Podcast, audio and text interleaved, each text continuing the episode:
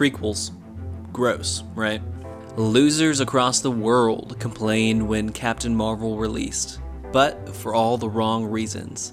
Most of the complaints were stupid, but I still had a few. Prequels have a hard ceiling. So many things already established in the MCU were thrown out the window. They called it SHIELD and not the Strategic Homeland Intervention Enforcement and Logistics Division. Uh, the history of the Tesseract is given a couple twists. And most egregiously, we see Nick Fury's eye cut out by a cat instead of just leaving it up to mystery. It's hard to do prequels, but this was a little necessary here. That brings inherent flaws and nits to be picked, but all that does take away from a really, really good movie. It really is a tale of feminism, or if you hate what that word implies, independence and strength in oneself. Particularly in the case of a strong woman, so, you know, feminism.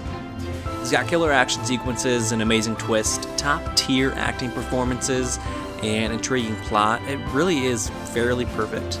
If a film's two chief complaints are that it's a prequel and that the lead actress is a strong, independent woman whose main purpose isn't to fulfill a neckbeard's sexual fantasy, how bad could a movie be? Welcome back to The Wrong Opinion MCU Rewatch. This is Jake Clark. I actually hit record this time, so we're not going to go 10 minutes into conversation without it uh, going unrecorded. But what's up, BJ? We got BJ here today. We're talking about Captain Marvel. What is up? We got our rehearsal in. We are we are good to go. uh avid listeners, my three listeners, that's that's probably highballing it. Uh, they'll remember in Iron Man 2 when I went the entire podcast without recording with Josh, and then I had to do the next day. that that sucked. Uh, but Captain Marvel, it's a movie that's like really unfairly hated uh, by a bunch of neckbeards that live in their mama's basement. Um, and I, frankly, there's not a lot of reasons to hate this movie. Like I think prequels have a hard ceiling, and I think uh, I'll, I'll, get to flaws with this movie later. Right now, I want to hype it up because I do like this movie a lot. Um, but there's just not a lot of things that you can point at and say like this was bad, this was bad. What what, what do you think about this movie? A couple quick thoughts. Yeah, the uh the whole like um oh Captain Marvel like people hating her just because I don't know, like she's a female lead or for whatever reason. It's just it's just kind of bizarre. And I have um, one theory because I mean there are female leads and that people like, but I have one theory that I'm going to get to. Uh, I don't remember which section, but I'm going to get to it to why people hate Captain Marvel but not Black Widow. You know. Yeah, and I think I think I kind of know the answer to that. Well, um, okay, well, look, let's just do it now. What do you think it is? Why do you think yeah, they hate this I one? I mean, like Black Widow is like um her whole character is like sexiness. Yeah. And Captain Marvel is about empowerment. And yeah. so people like when women act sexy, but not when they're empowered and and they're stronger than the Hulk or whatever. Yeah, and I mean um, it's fine. They're both empowered in their own way. Like Scarlet Witch, or Scarlet Witch too, but she's sexualized, but she chooses to be, and that's fine because that's what she does. That's her characterization. But then Captain Marvel is not. Not to say she's not hot because she is. Um, yeah. But she's not a sexualized character. She's a strong. This is I, a very feminist movie. Brie Larson. Oh yeah, you know I like her. um, but this is a very feminist movie, and I remember I think the last time I watched this movie was in 2020. I was stuck in a hurricane in um, in uh, uh, what do you call it, Alabama, Gulf Shores, Alabama. I'm watching this with a bunch of uh, like friends of mine, and uh, in the scene that I love that we'll talk about later, when she says, "I'm nothing, nothing to prove to you." Uh, one girl sat up and she was like, "Yeah, feminism," and I was like, "That this," and it, it's so much more subtle in this movie than it is at other times, because um, yeah. it's it's independence and it's uh, uh, personal strength more so than just feminism, but it is still feminism. It's yeah, not like it's... an Endgame where it's a bunch of girls that happen to be on the same spot on the battlefield, and Mantis is there for some reason next to. It's like, hey, Captain Marvel, I'll help you out. Like, yeah, go hide. How about that? Yeah, we'll it's not forced. Week. Like Endgame, as much as I love Endgame, just that one like, scene was great. They just tried to fit in all these like fan service things, and that was one of the ones that just didn't work. That was probably one of the few ones that didn't really work. Most of it, um, perfect, perfect fan fan service in that movie. But yeah, this was like it felt sincere. It actually, I think it made it better that people were like hating on it just because it's a female lead basically Yeah. because it kind of proved the point of the movie. Yeah. Um and like I don't know, do you remember when like um people were like, "Oh, she why isn't she smiling on her uh, on her poster. Yeah, people are upset that she wasn't smiling during the press con- uh, press tour, and there was one point where she gave um, Don Cheadle a weird look, but it wasn't an angry look. She just wasn't smiling like a perfect actress is supposed to do, or whatever. And it, it just it showed that show that clip of, of real life from that press conference and the Twitter reactions compared to the guy on the motorcycle who said, "Hey, won't you smile at me?" It's like the same dude. That's like the guy they're making fun of right there. It's it's so meta. Yeah. like not even intentionally, but it worked out that way. Yeah, it's like magic. Um, Yeah. And do you remember when they somebody photoshopped like posters of like Captain America and they photoshopped teeth over his face in the? I didn't. That's hilarious though. Like none of the yeah. dudes smile. What yeah, what guys are smiling in the heat of battle? it'd be Paul weird. Rudd, maybe. What? yeah, Paul Rudd for sure. Who'd you say? I, I just said it would be weird. Oh, it would be weird. And Uh, Yeah, true. I- my favorite thing about this, uh, doing this with you, Josh, Amazing, Ricky, is I start to understand people's like conversational tics in a way, especially because I edit and then I, I hear like I the way that Josh says um I can see that on editing before I even get to it. It, it- It's just funny, and the way you do it, like you have a thought, it's a great thought, and you go through it, and then once you finish up your thought, you just have like seven extra words, which is like yeah. Yeah, I don't know how to end sentences. if somebody wants to comment on here, I don't know, can you comment on podcasts? But Uh, if somebody wants to tweet me. comment how to end sentences, that would be lovely.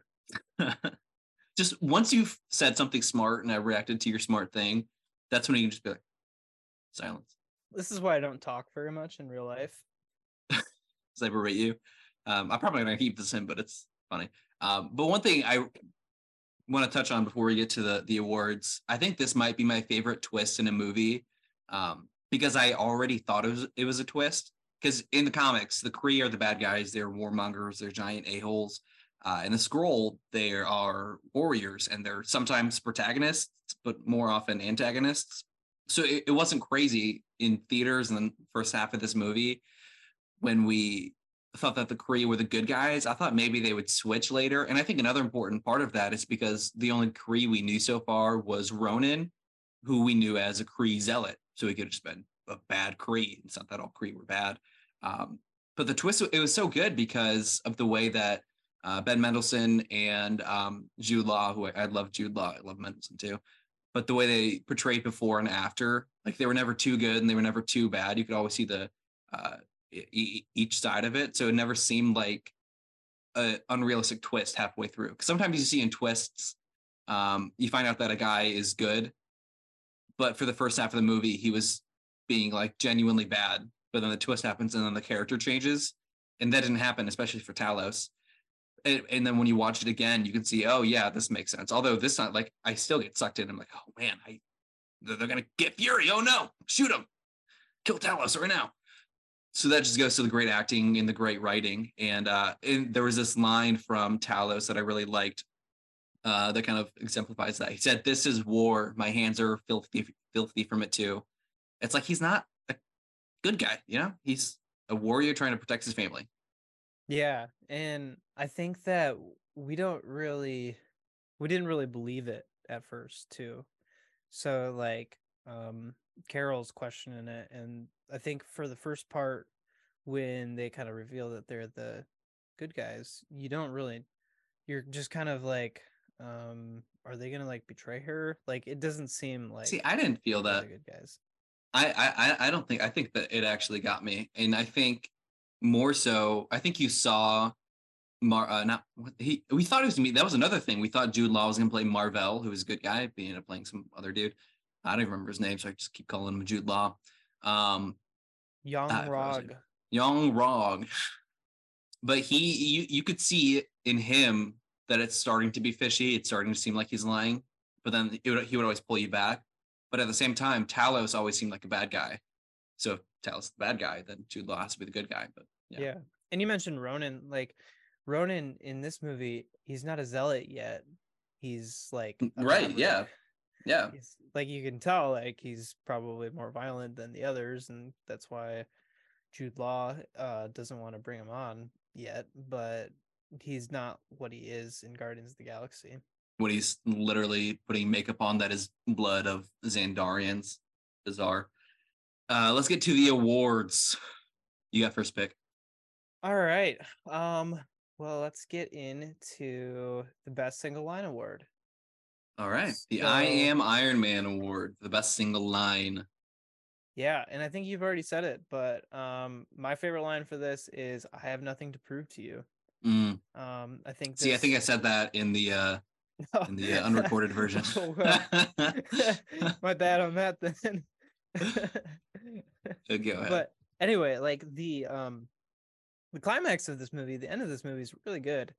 And um I like that he's trying to like goad her into fighting her Mhm. like, you know, oh, if you're so tough, you can fight me without your special powers.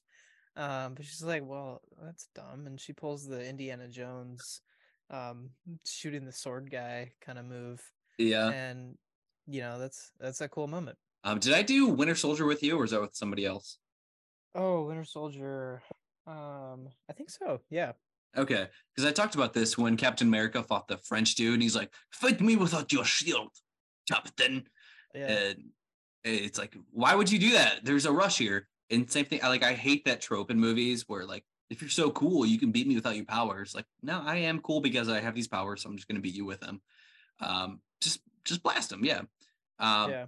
And obviously like the the the shedding of the d- dependence and the the the feminist uh meanings there's more important to it but i just I, overall i love that scene i love that that line Yeah. Well, that's like confidence too. Like, um, Captain America, like, that's kind of his main flaw is pride. and so like he's he's Yeah. the guy that's gonna do that. Um and Captain Marvel, like when you're the most powerful being in the galaxy or universe or whatever, um, then you really like those things don't matter to you. yeah she's like i just torched a ship. What more do you need from me guy? Yeah. um so I, that that was my number one. I had uh the this is war one on there too. Uh, my hands are filthy from it. Uh another one that i really liked was more a funny one uh, i'm about five seconds away from complicating that wall with some ugly ass skull Skrull brains. That one killed me. Oh man, I don't know how Sammy Jackson always gets such good lines. jeez. He's sammy jackson. Yeah. Let's do the Hawkeye Award for the most unex- uh, unexpectedly inspiring moment, because the right answer is probably the uh, the um, "I have nothing to prove to you" line. But I think before that too, and this is going to win another award as well. But the flashback montage of when she's constantly standing up, um, like she falls and then she stands up, it was really well done, and I don't think it was cheesy at all because the movie had already touched on her memories, so it's not weird to see it at this point. I always hate in movies where you see like sometimes you have to do it. There's no other way around it, but it, it's just kind of lazy where you see somebody's memories or see somebody from the past talking to you, like it's you know freaking Obi Wan or something. Um, but I think in this instance it was done really well because you saw those memories earlier, and it ties back in with the earlier montage of her trying to figure out who she was. So I I, I really liked that one. Yeah, that's a really good one. I wish I would have thought of that. Yeah. it, was, it was really well. that's what I think. That's what I think of when I see this movie. That and the uh the I have nothing to prove to you. Yeah, that was like um that was very inspiring, and um I'm ashamed that I chose the one that I did. What, Um, what did you pick? so uh I, I I just put like you know when she finally kind of taps into her full power and takes on the whole fleet by herself. I see um, that's the same. That's the same scene, so I think that can work because she had the flashback Yeah, montage and then taps into her full power. It's really it really is like I'm I'm picturing her like being powerful and everything, but the the real strength of that moment is like her getting up. yeah, that's where her power came from. Is her own self confidence and her refusal to be dependent on this the power that she originally thought was given to her by the uh uh, what is it, the high supreme supremacy? What is it? the Supreme leader? sup- Sorcerer Supreme, Supreme uh, Intelligence, Supreme Intelligence. That was it, right? Yeah, I don't think it's Sorcerer Supreme. It's Yeah, not Sorcerer Intelligence. Supreme. Um, we sound like idiots sometimes. Yes. Oh, we. Um, Anyway, uh, what were we talking about? Supreme Intelligence. Uh, she did great too. Like, um, Lawson, because yeah, the actress who played Lawson slash her view vision of the Supreme Intelligent, she did really well switching kind of between parts there. She's just got that motherly look about her. she does. She's a very good actress. Uh, Annette Bening. You got next pick. All right. Character that inexplicably no, yeah. I have a good Um, one for that. Okay. You you go with that one first because I didn't really have a good one for that. Why are you picking one that you don't have a good one for? I don't know. Um, I just picked randomly. so this movie obviously it made the award be because because Fury has the uh the pager throughout everything that we've seen. It's like, why didn't you do this earlier, bro? And I'll never forgive her for that, but whatever. And that's another flaw. We'll get to we'll get to the flaws later. Um, I think the only real answer, you can tell me if I'm crazy, Tony Stark, because Howard had formed Shield, you know, decades ago and put the Tesseract away. He had the Tesseract. He died in 1991, and then this is set in 1995. So that was uh, uh, before, so in 89, uh, before Howard died, that the Tesseract was put away. So Tony took over, but he was, you know, busy, busy partying, getting rich, and giving shotguns to ISIS and whatever. Um, but if he had a firmer grasp on what was going on, the Skrulls family probably could have been safer, right? They probably could have traced down where the Tesseract was. After he, he would have been like, hey, where's this powerful thing that my dad was talking about? So do we blame Tony or do we blame Howard for not properly preparing him for once he died to take over his not only his industry, but being you know who he was for Shield and for the betterment of, of the world? Who do we blame? Getting real uh Freudian there. Yeah. Um let's let's blame the dead dad. Let's do that he- one. Always blame the dead guy. Yeah, they're both dead now, so give blame to either one. Yeah, it's true. It's always a move Um, is blaming the dead guy because like what are they gonna do? Defend themselves? Yeah. I mean, they didn't help the situation for sure. Uh I'm going to put I saw I put the Wakandans. I feel like they're the ones with the technology to have detected the Skrulls and uh this kind of war that's going on within the earth that nobody knew about. And um they also would have been able to detect these ships coming to destroy. That was the um, thing everybody. that I thought of. Like people complain about Eternals because like nobody commented on the giant hand sticking out of the ocean, but there was a- actually an Easter egg in I think She-Hulk about that. Um, but I was thinking like, how did nobody mention the fact that like 30 nuclear bombs or whatever were shooting towards California, and just nobody said anything because like that's invisible, you know. Mm-hmm. And the so- Wakandans, that, that's where that ties in. The Wakandans. Wakandans could have done something about that. yeah, I forgot where so- I was going with that. um, but yeah, I, th- I think like that's that's the only one that I could really think of is the Wakandans. But honestly, it makes sense in the kind of lore of um Black Panther because they were so non-interventionist, and so they would have risked so much to just not reveal themselves to the world. So Yeah, yeah. I think it, like I don't I don't think there's a great answer. I think both those were good good arguments. Um, I'm gonna go with the uh, Ragnarok Award for the character cinematic peak. Uh, so Djimon Hounsou, this might be his peak. He was in Guardians for a little bit, although he had a really iconic. He was in an iconic scene in Guardians and kind of was like tacked on here. It's kind of like a fan service, so I don't think him. You can argue Coulson, but I think he's best in Iron Man uh, when he's I think I said this in Endgame. I liked him more in Iron Man and even Iron Man 2, where he's like this background force. He's a little witty and kind of cool, but very mysterious. I think he peaks in that. And he, he's actually in this movie less than I feel like you remember, but he, he was still pretty important. But I think I think it's Carol. I think that's the right option. Um, and that's only so far because I think she'll probably peak later going forward. But as of right now, Marvels comes out in November but she's only been in this, glorified background role in Endgame, uh, cameo in Shang Chi, and then Ms. Marvel. Uh, I think she might be passed up in Marvels, but it's hard to assume that when that's going to be an ensemble film and this is like a solo coming of age almost tale. So maybe it'll be better because she's got her memories back and it'll be like fully Captain Marvel rather than just Vers. But we'll, we'll see on that. Who do you have? Yeah, I agree actually. Um I think that this is going to be Carol's peak and I think, you know, there's a reason for that because characters are more interesting when they have um weaknesses. Mhm. And so it would be interesting to see how the Marvels um, you know, the kind of sequel but not a sequel to this comes about. Um and what what that kind of looks like.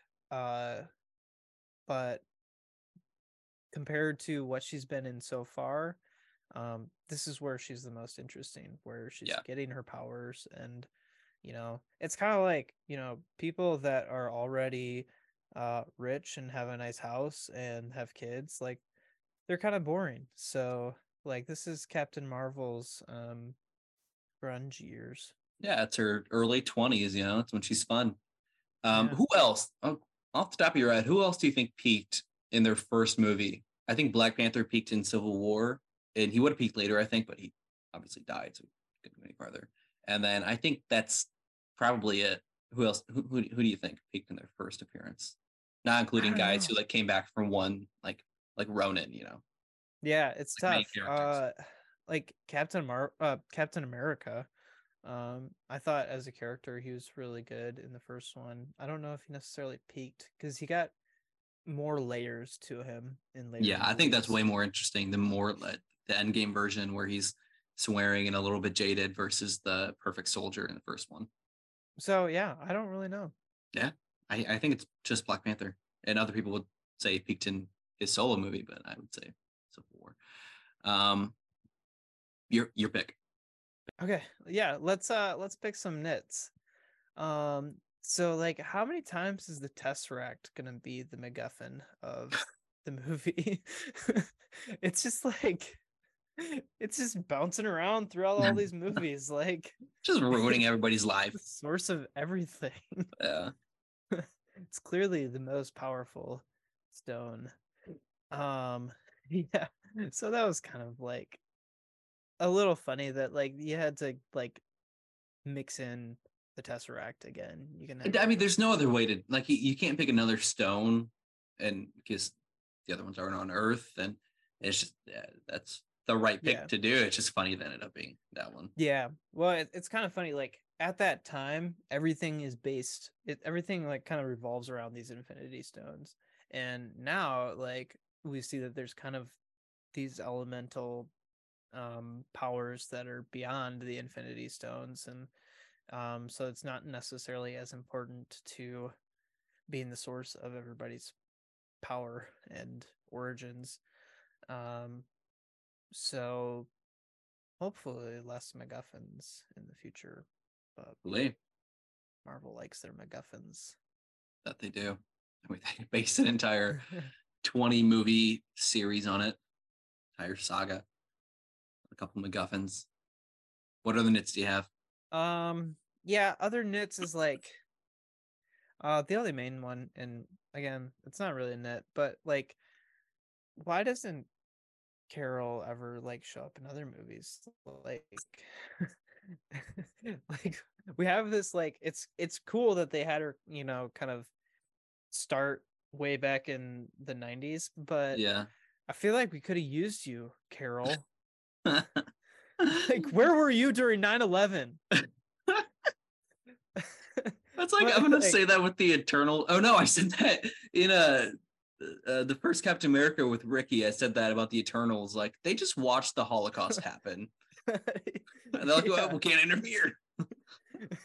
and then they decided to interfere. Yeah. Yeah. Um, so I don't know. That I mean, that's kind of like, you know, it's a movie, so whatever. Yeah. But um that's the correct answer is because they hadn't cast her yet. yeah, I think it's a little bit little bit of laziness to not have reasons for her not intervening more. Well, there were reasons. There were it, she like I always say that, but like she was off doing uh, saving the Skrulls, and and Fury didn't want to do it unless he thought that was their only chance. But like, he kind of thought it was their only chance. I feel like in Avengers, that's the only one where it's like really bad, and Yeah. probably Age of Ultron too. They really could have used her in Avengers. Yeah. That would have helped. Yeah, it's not like they're calling her in for the Vulture a couple years earlier or anything. That's your that's that's it for Nits. That's it. All right, I got a couple. Uh, first off, Carol's first mission, it was so just dark visually. Like I thought I was watching a DC movie. I was like, "Is this HBO Max? What am I doing?" Um, it it was just hard to see, and I thought that in theaters too. So that's not just because I was watching it at home. Um, the de aging tech, it was so good. I think it it really started thriving here. It really like 2015, 16, like you could see it getting better with every single movie they used it in. It was so good here. Uh, but there's a couple things that give away the fact that Sammy Jackson is 70. Like the way he runs, he just looks like an old man. so it, it kind of took me out of it sometimes when you see him running like um just kind of yeah, jumbling over or whatever. Well, the Uh, funny thing is, like Samuel Jackson, he kind of looks ageless. Like, that's the that's the thing. Like he looks ageless, and then when he's DH, it's very realistic. But even when he's eight, like you, when he moves quickly, he can't because he's an old man, and it just it. it next time you watch a Sammy like a, a modern Sammy Jackson movie, w- watch him run. It's like how They'll you would picture an old man running. they'll have to. I have to look at that. They need to figure out how to de-age running. Speaking of running, Tom Cruise runs in every single movie that he's ever done, and he's a horrible runner. He looks I like know. an idiot. I know. I've I never seen a man run like that before. Me up. uh, or, or a woman. I've never seen a person run like that. There's one point where Carol points the gun at the energy core, threatening to shoot it, and then Jude Law drops his gun, screams no, and then lunges at her, like just shoot her, you know. Uh, that was that was odd. Uh, the fact that the Tesseract doesn't burn a hole, I spelled hole wrong, but it doesn't burn a hole through everything it touches like it does in Captain America. That's kind of odd, you know, like it didn't burn his desk. Why?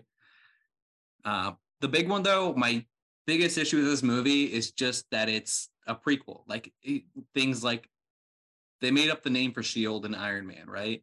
And then here they are saying it every 10 minutes in, in the 1990s. The problem with prequels is that you almost like have to go against a couple things that are already set Mhm. um, that have been set in previous movies, especially when there's so many movies that lead up to this one. Um, and then on top of that, it answers questions that you don't really need to know. Like I, I, I don't think I need to know why Fury lost his eye, and I definitely don't want to know that it's because of a cat. You know, that's just not interesting. That Flerken. that takes away the mystique of the of the uh, eye patched man we've been seeing for 11 years. Do you agree Yeah. or disagree? I agree with that specific one. Yeah. I think that was a little bit of a horny joke that didn't really land.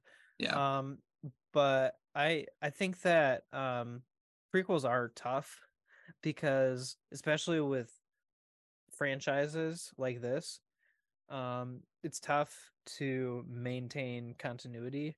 Mhm. And Marvel usually does a very good job of maintaining continuity. Um, but here, so late in the game, it's really tricky to kind of tie all these together without little things that kind of go beyond the kind of suspended doubt that you, Yeah. you have in movies. And as far as prequels go, this is a really good one. I put a list. I thought I put it here, but um, oh, here we go. In terms of prequels, I, I have tiers of prequels. Okay, so the tiers are at the top. It's Rogue One. That's like the best version of a prequel, I think. Um, second tier, right below that, I think is this. There's a few issues, but it's okay. But Rogue One like answered the questions that we wanted and made it cooler to see Darth Vader, but didn't like ruin anything. Uh, and then you got X Men Origins, and then you have Attack of the Clones, and then you have way at the bottom Scorpion King. What do you think? Oh man. Speaking of CGI, oh, uh, that was bad in 2004 or whatever. hey, you've been on the Brendan Fraser chain for a long time, by the way. Speaking of mummies Scorpion Kings, and I like now, Brendan Fraser. now he's like cool again. Yeah, I was happy with that. I've always loved Brendan Fraser. Still haven't seen The Whale. I need to. Yeah, I want to see that too. Uh, Anyway. so Marvel, poorly aged CGI. Poorly aged CGI. I think this is a very good looking movie. Uh, I don't know if it's heavy on prosthetics, like with the Skrulls and stuff, but it looks really, really good. I, I should Mhm. look that up if it's. I think the see. Skrulls are mostly prosthetics. Uh, yeah, prosthetic mask. That was the first time that Mendelsohn wore a prosthetic mask. Hmm, Um, so that's why those looked really good, and that's that's always the key. Like the new Guardians of the Galaxy looked amazing. It's because it set the record for most prosthetics used ever. Um, the one complaint I had though was when Goose ate a bunch of bad guys, but I'm not really sure how squid arms shooting out of a cat's mouth and swallowing a bunch of bad guys are supposed to look in real life. So I can't really comment too much on that one. Yeah, it's like if I saw like a machine gun tear through a bunch of people, I probably would think it was fake. Because I don't know what machine guns tearing through people looks like. I'd see somebody get shot and be like, "There's not blood spurting out." Like, That's not how it works. I was like, "Ah, sorry, I just watched Django." That's how it was. yeah. Um uh anyway, uh I think I agree. Like you, you mentioned this before. Um the de-aging on Nick Fury is really good. I think that it's just like it's hard to not know that it's de-aging. you know? Yeah, And like it reminds me of Captain America. I, I'm just thinking back to Captain America because the like making him really skinny that actually worked really well. I you thought that was looked 10 years- terrible. I thought oh, that well, looked so bad. Maybe because maybe it's because I was like 13 when I saw it, but Yeah. um, I don't know if I'm doing the math there right. But anyway, You're like- um, what I don't know 14. fifteen? Um, yeah. So, but uh, I I thought that like you could tell, so it was kind of distracting. Um, that's where part of me is like when they do de aging, sometimes I'm like, why don't you just put some makeup on them? Because it is distracting. It might um, look like theory. 10 years from now, it might look bad. Like Avengers, when it first came out, looked so good. And now you look back, Yeah. it's, kind of bad. But that's why it's poorly aged. Because right now, it's not this, Yeah, the CGI in this movie was not poorly aged.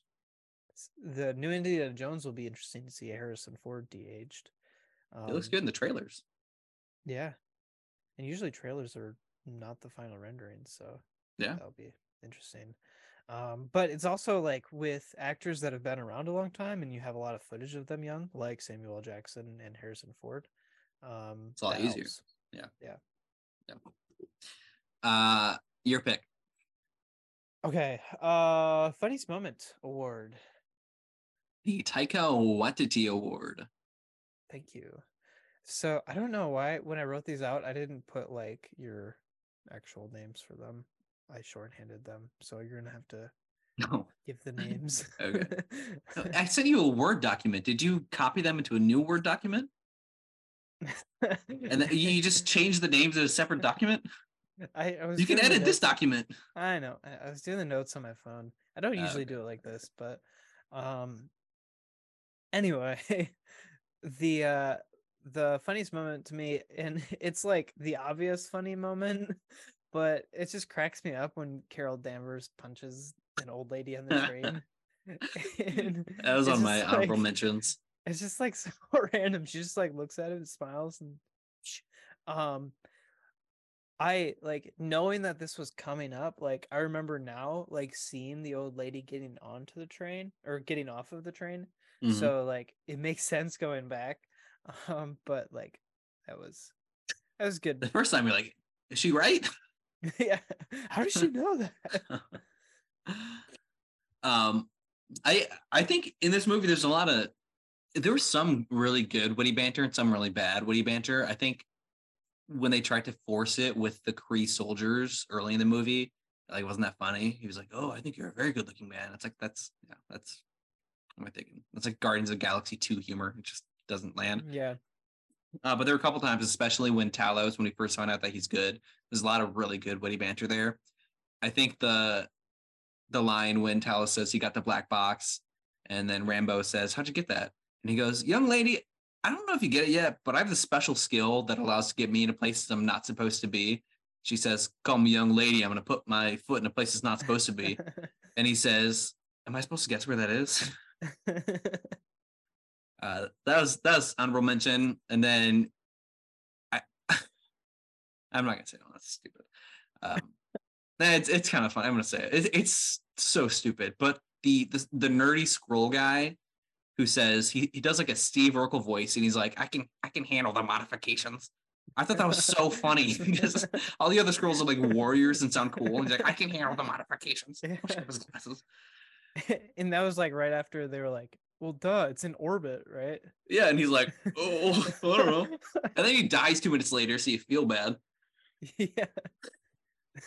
Um, this is another stupid one, but Carol told I is Monica's the younger one, right? Yeah, Monica's younger.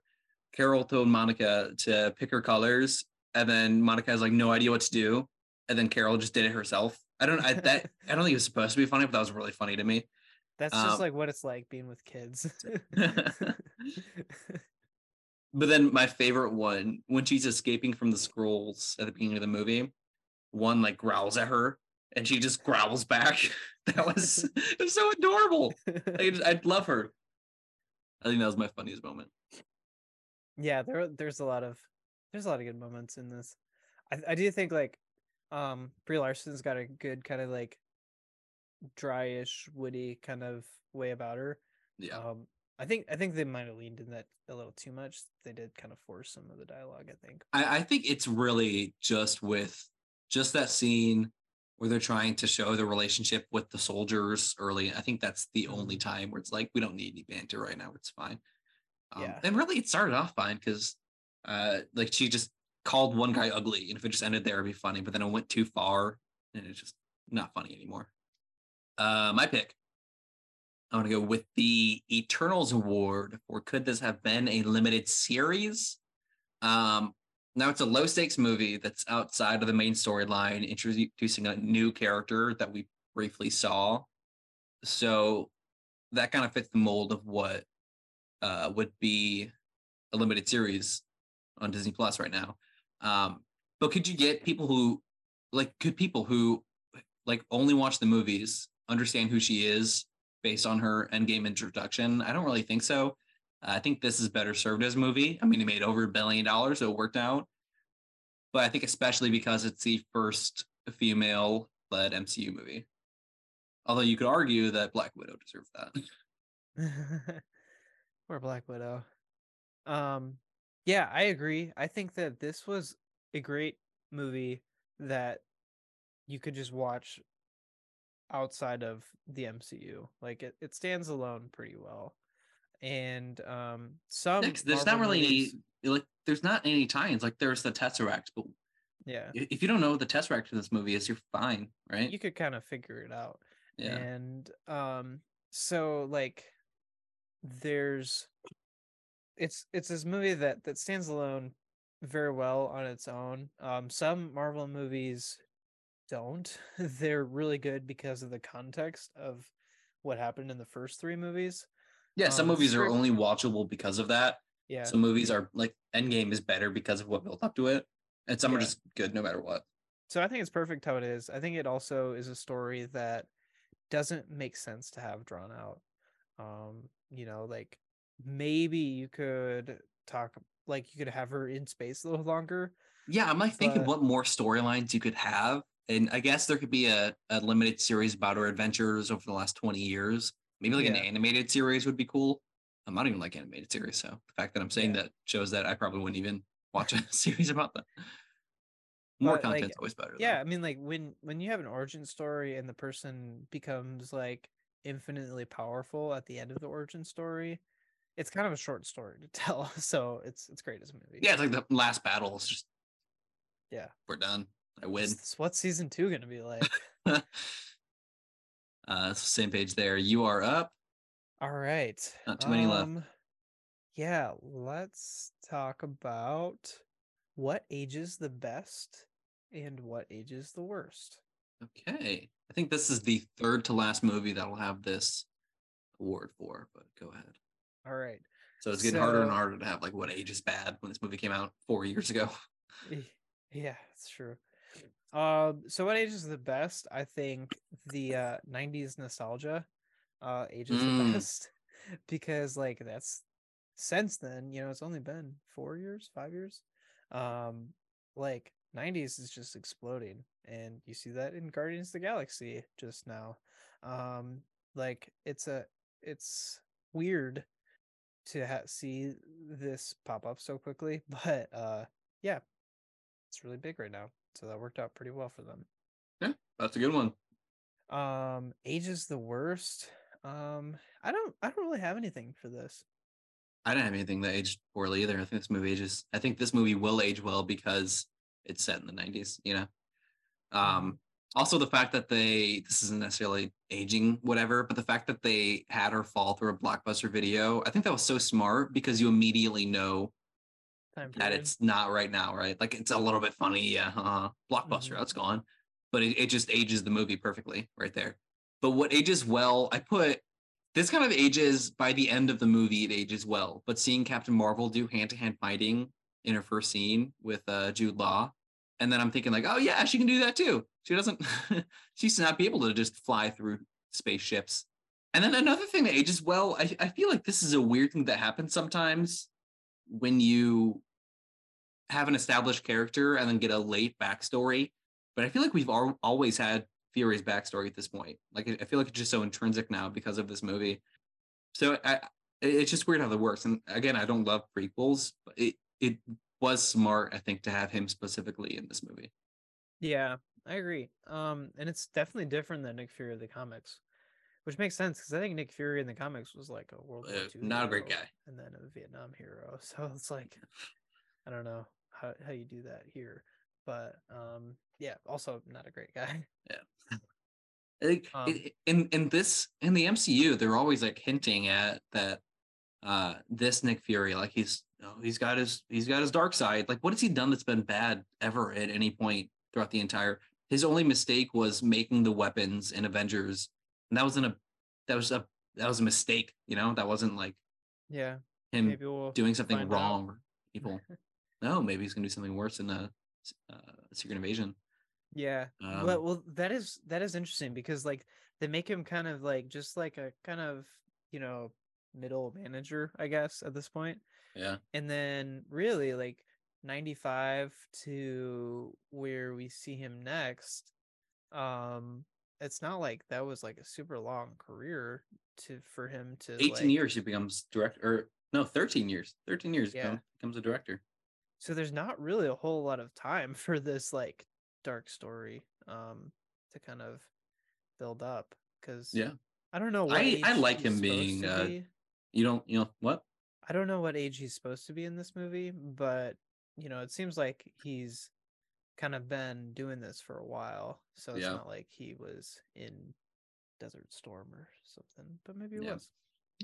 who knows uh i'm gonna go with missed opportunities i thought i tried to think of a way but i just don't think there's a way to introduce captain marvel without doing a prequel um i just wish they hadn't gone against so many set things like they shouldn't have shown his eye getting ripped out like he should have ended the movie they i if they made like 30 jokes of him getting hit in the eye and then nothing happening that would have been hilarious to me but ending the movie with two eyes they shouldn't have said the word shield at all um, prequels just have a hard ceiling and it's usually more bad than good. This one was really good, but it just left me wishing they didn't do a couple things. And that's my missed opportunity is the things that they chose to do for it's really fan service at that point is uh, when you when you do that stuff in a prequel.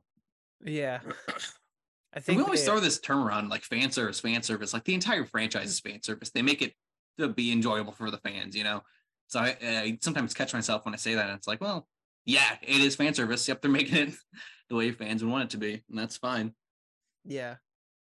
The main point of this is that like they they try to like tie too many things into like the story. So like Carol becomes uh the inspiration for Avengers. Yeah, like her nickname was Avengers, and then they saw it. I did like that you didn't see. I didn't even think about this until I saw it this time. You never him, saw him see the type the word Avengers. He just saw it and then typed something in. and was like, yeah, that's it. So that that was a good touch to do it like that. But it is weird that like I didn't like that she was the one to have named it. yeah so yeah so there's that and um i just think that they just tried to do a little too much but overall it was great Yeah. Yeah. I like this movie a lot. Um, and throughout, like with as far as the actual plot of this movie goes, Like I don't think there's anything that I wish they would have done that they didn't do. That's a sign of a good movie. Uh, you are up. We have Age of Ultron, First Avenger, She-Hulk, and fight scenes. Man, we have so many. Okay. Uh cheesiest fight scenes and best fight scenes. Um I would say the cheesiest fight scene, uh, which is still fun, was like the whole train thing. Um it Mm, was yeah. kind of it was kind of like cool to explore like, oh, these are like actual warriors that are pretending to be old ladies. Um the best fight scene for different reasons. I liked, you know, the final kind of piece where she's taking on the Kree. Um, it's not a whole lot of like, like I like hand to hand stuff. Mhm. Um, so it's not that, but it's just like they do it very well in this movie. Yeah, her And powers are just fun to watch. Like she's glowing, and it is sometimes fun to see like ultra powerful people just waste bad guys. You know? Yeah. So it worked out well. Those kinds of fight scenes don't always seem to be produced well, and this one was.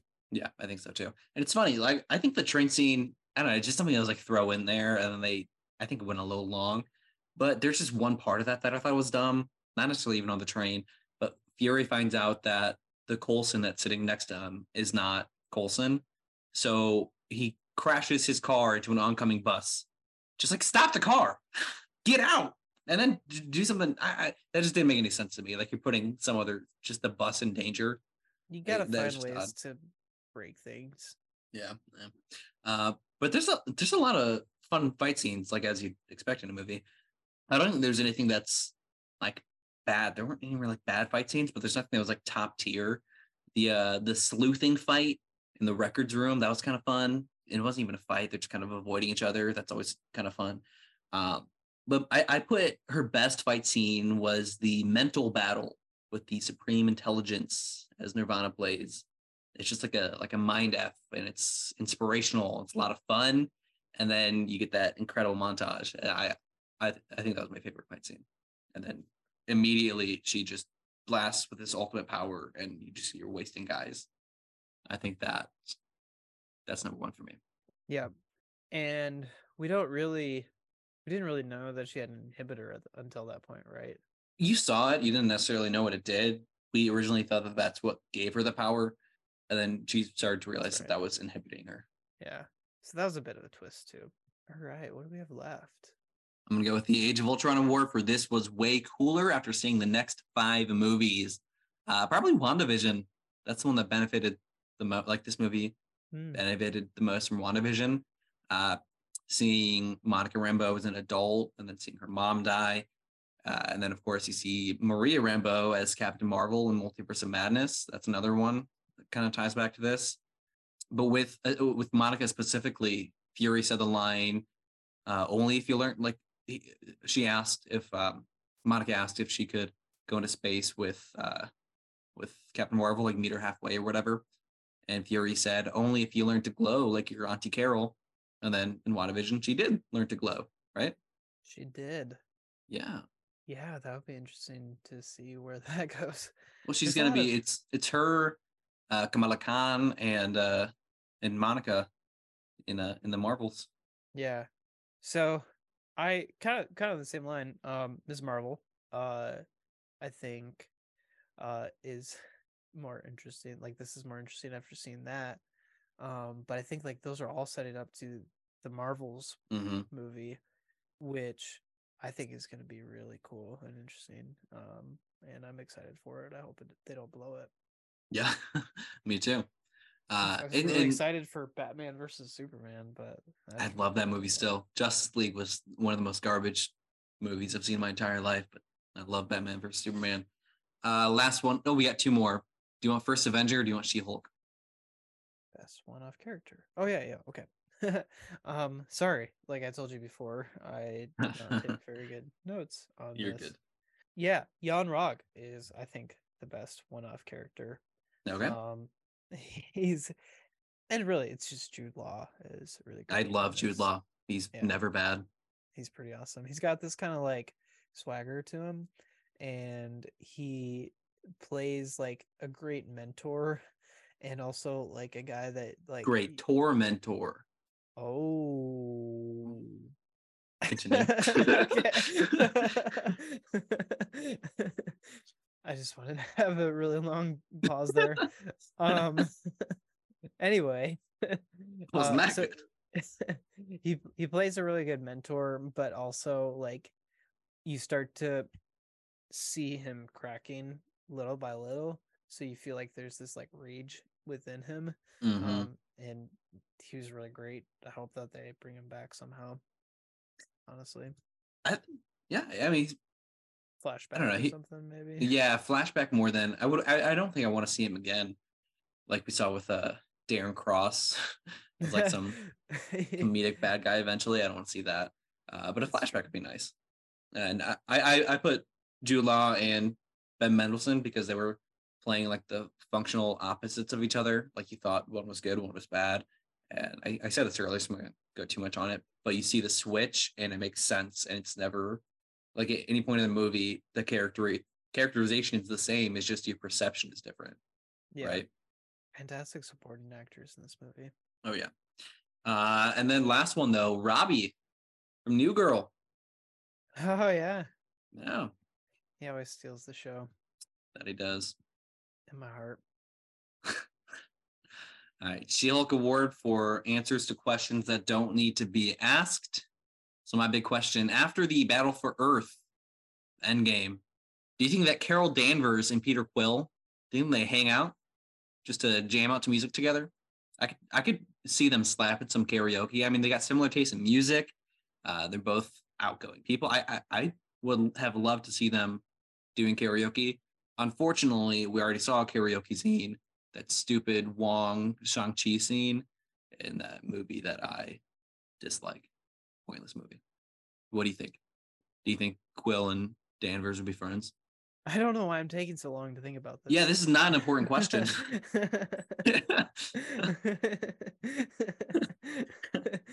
yes, of course they'll be friends because uh, that's what I don't know. Um I, I think so. They're like uh yeah, they got similar vibes going on. Um it's interesting like with Peter Quill's on Earth now, so they've kind of traded places. Um yeah, it's fine. but yeah, I think they've they've got similar life stories, except for Carol doesn't remember a lot of hers. So I think she remembers now. does she? You think I, so? I feel like she does. Yeah. So was the inhibitor blocking? Was this a question that doesn't need to be asked? Was the inhibitor blocking her memories, or was that No. just from being blown up? I think it was just being blown up. And once she started putting the pieces together, it all fell together. You know, Okay. like she got like an etch a sketch of of her life when she was listening to the black box and talking to uh, Okay. Maria, and then once that she could fill in the colors herself. Okay. I'll Yeah. buy that. Okay. uh okay. Question that does not be need to be asked, and I have an answer for this. Um does can Captain Marvel read minds? Have you heard this theory? Uh, nope. okay, so when the trailer for uh Endgame came out, people were like, okay, if you turn it up really loud, Oh yeah.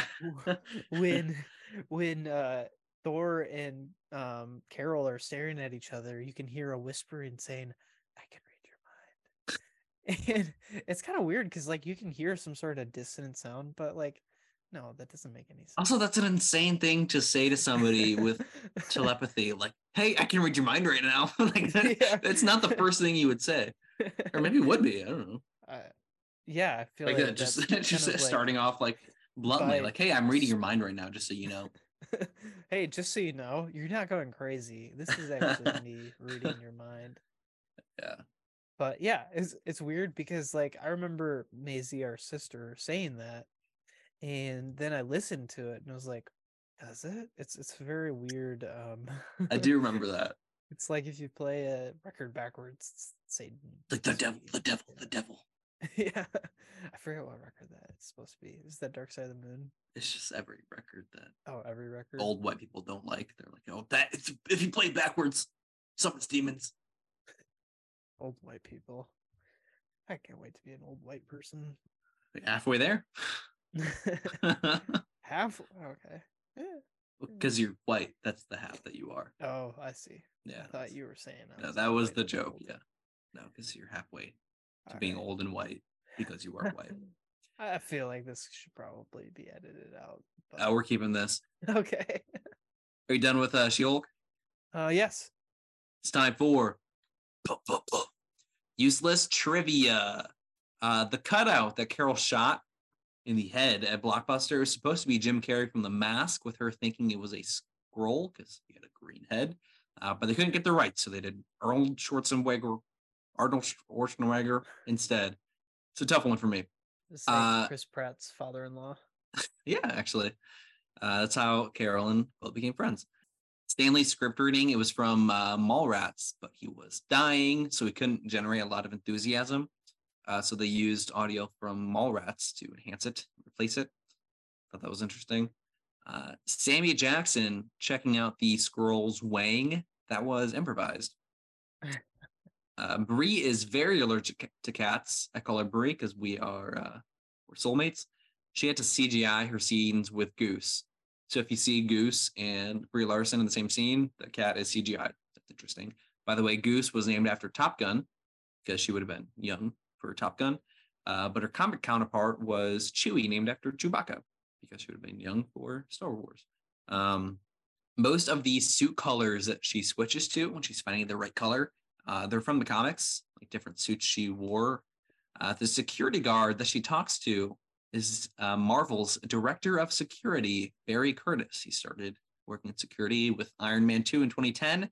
He was also in the Guardians Holiday Special and did stunt work for She Hulk. Interesting. Uh, the controller on uh, on the inhibitor, as you called it, on uh, Carol's neck. It was also in Agents of Shield, but who cares about that show? Uh, this was the first movie after Marvel's Netflix deal, so it was the first then to debut on Disney Plus for streaming.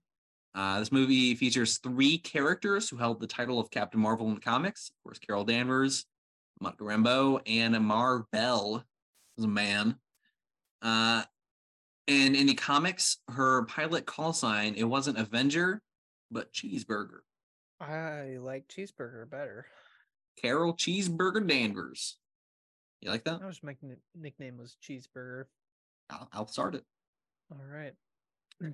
All right. Yeah, any, so uh, Jake, stole all the uh, IMDb trivia.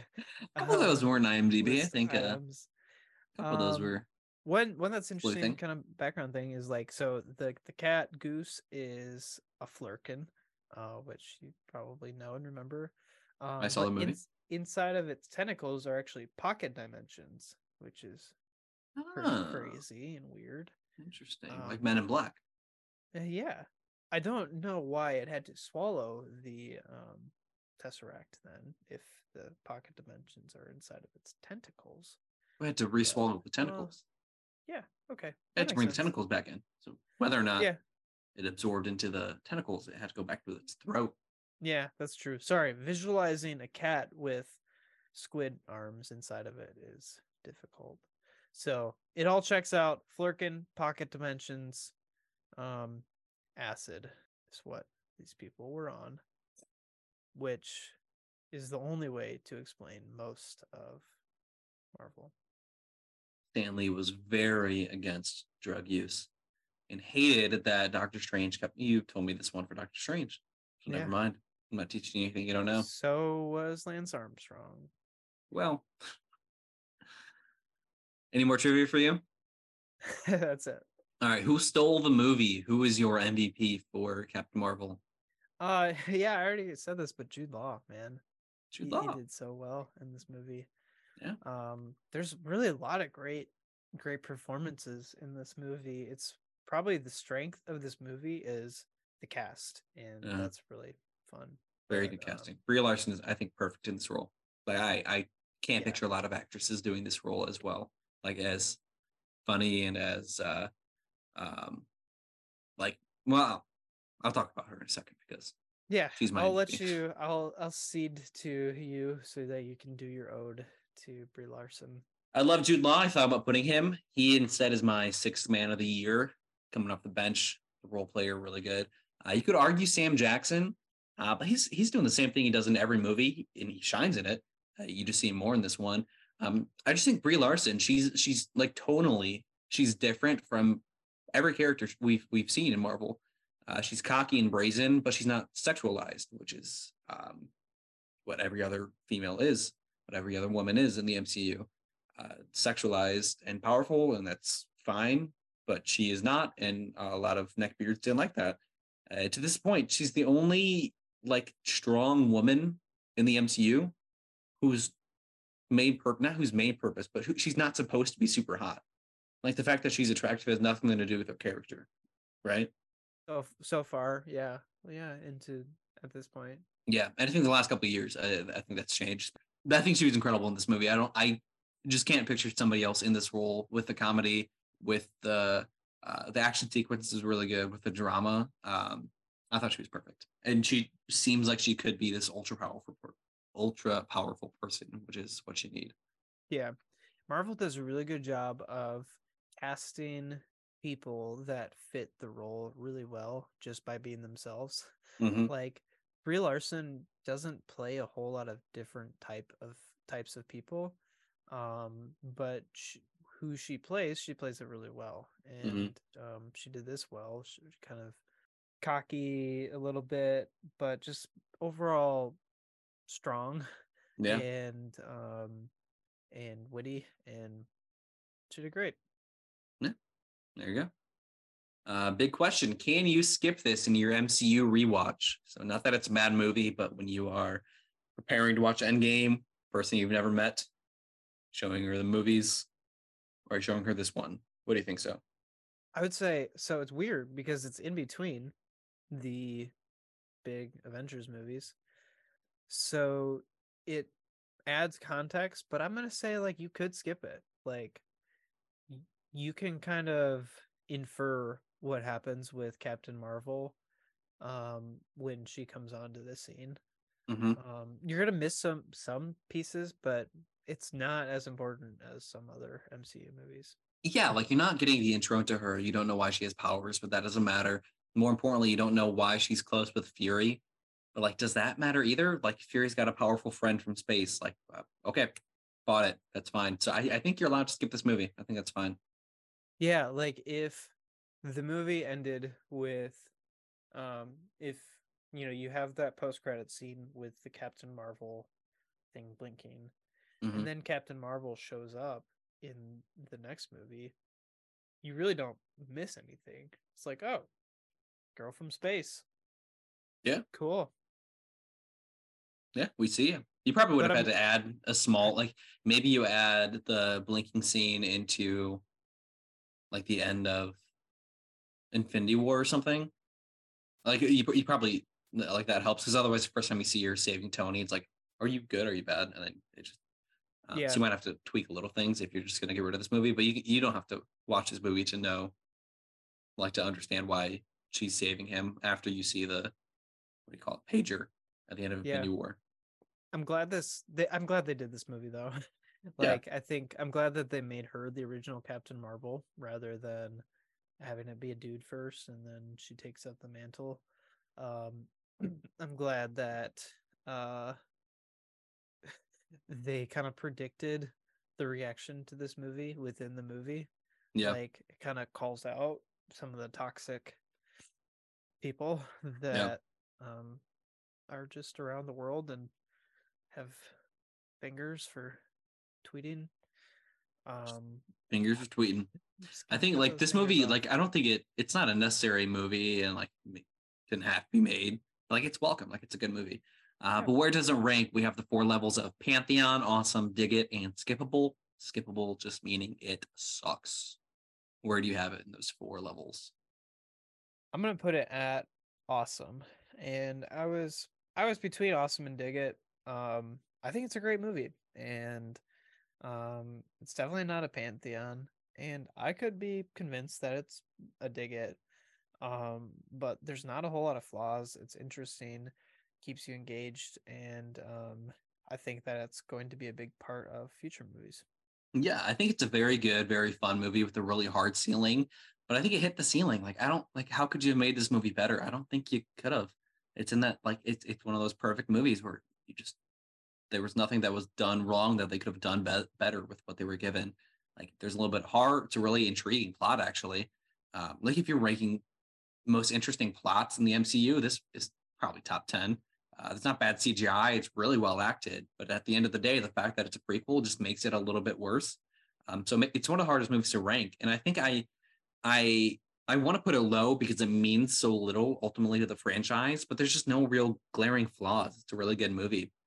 So I think when I went into this, I was going to put it at dig it, and then after watching it, I, I moved it up, and I have it in awesome. Uh, so I have it as better than Age of Ultron and worse than Homecoming. That's about right. I would put it there for sure. Um, yeah, and like you mentioned, it made a billion dollars, and it's kind of literally. of, feel, it's always weird when we say it made a billion dollars because it always feels like it's hyperbole, but like it literally made a billion dollars. Yeah, and that's the crazy thing is like that's just kind of normal for a lot of movies now. Um, well, maybe not a lot, but a lot of Marvel movies. Uh, not anymore. What's the last one that hit a billion? I think No Way Home. Yeah, I think it's the only one from this from the the, the multiverse saga that's hit a billion. That was only maybe what Wakanda Forever ago, though. Wakanda. Yeah, but I mean that's nine movies. I bet Wakanda Forever did. Um, but yeah, like I think it resonated with a lot of people. I think that um, it was a great movie, and I have said multiple times, but I'm gonna say it again to close it out that it really sucks that people trash it just because they don't like the feminist parts of it, which are really subtle anyway. Yeah, like there's no like, uh, I'm not talking about that. Uh, Wakanda Forever made about 850 million, just short of a billion. So my rankings going into Endgame, doing next week, me and BJ. Uh, we have Infinity War number one. This is in our pantheon. Infinity War number one, Avengers number two, then Iron Man, Ragnarok, Guardians of the Galaxy. That's our top five. Finishing out the pantheon, Winter Soldier and Civil War. Uh, for awesome, we have Black Panther, Captain America: The First Avenger, Homecoming, Captain Marvel, and Age of Ultron. In Dig It, we got Iron Man 3, Doctor Strange, Ant Man, Guardians 2, and Thor. And in Skippable, Ant Man and the Wasp, Iron Man 2, The Dark World, and The Incredible Hulk. Nice warm blanket down, skippable region, just waiting for Love and Thunder. Thanks again, guys, for listening. We will be back next week. We're talking about Avengers Endgame. We got BJC and back to back EPs. This is going to be just a couple more episodes until the end of the Infinity Saga. I'll be dropping some questions, adding a couple, going into the multiverse saga. Excited to talk about some newer movies. Till then, peace out.